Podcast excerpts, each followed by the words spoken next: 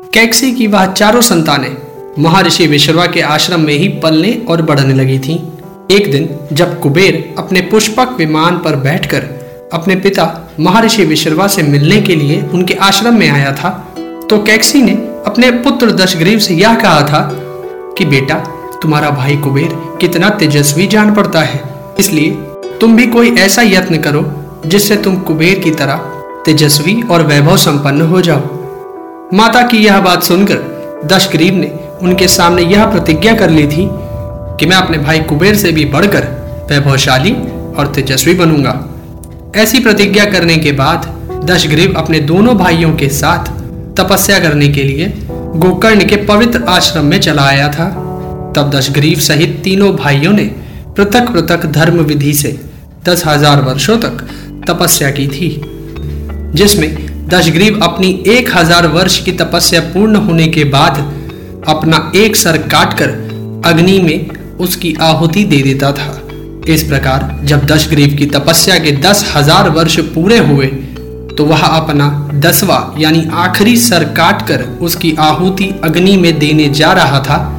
परंतु तभी परमपिता ब्रह्मा जी सभी देवताओं के साथ दशग्रीव के पास पहुँच गए थे और दशग्रीव से कहा था कि मैं तुम्हारी तपस्या से बहुत प्रसन्न हूँ। इसलिए तुम अपना मन चाह वर मुझसे मांग लो।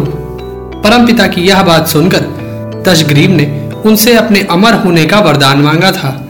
परंतु परमपिता ब्रह्मा जी ने उसे अमरत्व का वर देने से मना कर दिया था। तब दशग्रीव ने परमपिता ब्रह्मा जी से यह वर मांगा था कि उसे गरुड़, नाग, यक्ष, दैत्य, दानव और देवता कोई भी ना मार सके।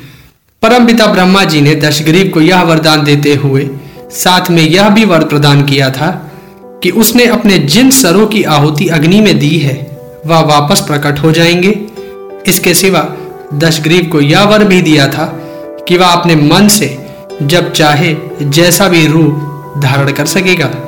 दशग्रीव के बाद परमपिता ने विभीषण से यह कहा था कि तुम्हारी बुद्धि सदा ही धर्म में लगी रहती है, इसलिए मैं तुम्हारे तप से बहुत प्रसन्न हूँ।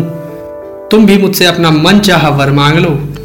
परमपिता ब्रह्मा जी की बात सुनकर विभीषण ने कहा था कि, भगवान, आप मुझ पर प्रसन्न हैं तो मुझे कुछ भी पाना शेष नहीं रह गया है। यदि आप मुझे वर देना चाहते हैं तो यह वर दीजिए कि बड़ी से बड़ी आपत्ति पड़ने पर भी मेरी बुद्धि धर्म से विचलित ना हो और मुझे बिना सीखे ही ब्रह्मास्त्र का ज्ञान हो जाए। विभीषण की बात सुनकर ब्रह्मा जी बहुत प्रसन्न हुए थे और उन्होंने विभीषण को उसका मन चाह वर देने के साथ उसे अमृत भी प्रदान कर दिया था। विभीषण को वर देने के बाद परमपिता ब्रह्मा जी कुंभकर्ण को वर देने जा रहे थे।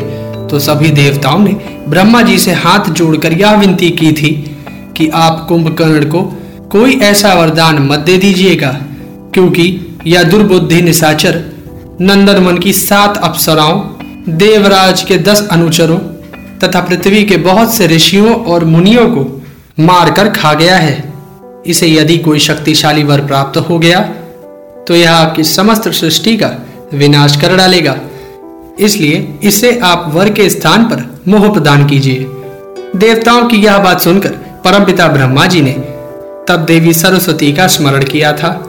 देवी सरस्वती के प्रकट होने पर परम पिता ने उनसे यह कहा था कि, देवी, तुम राक्षस कुंभकर्ण की जीव पर विराजमान हो जाओ और कुंभकर्ण की ऐसी वाणी बनकर प्रकट हो, जिससे सभी लोगों और देवताओं का कल्याण हो।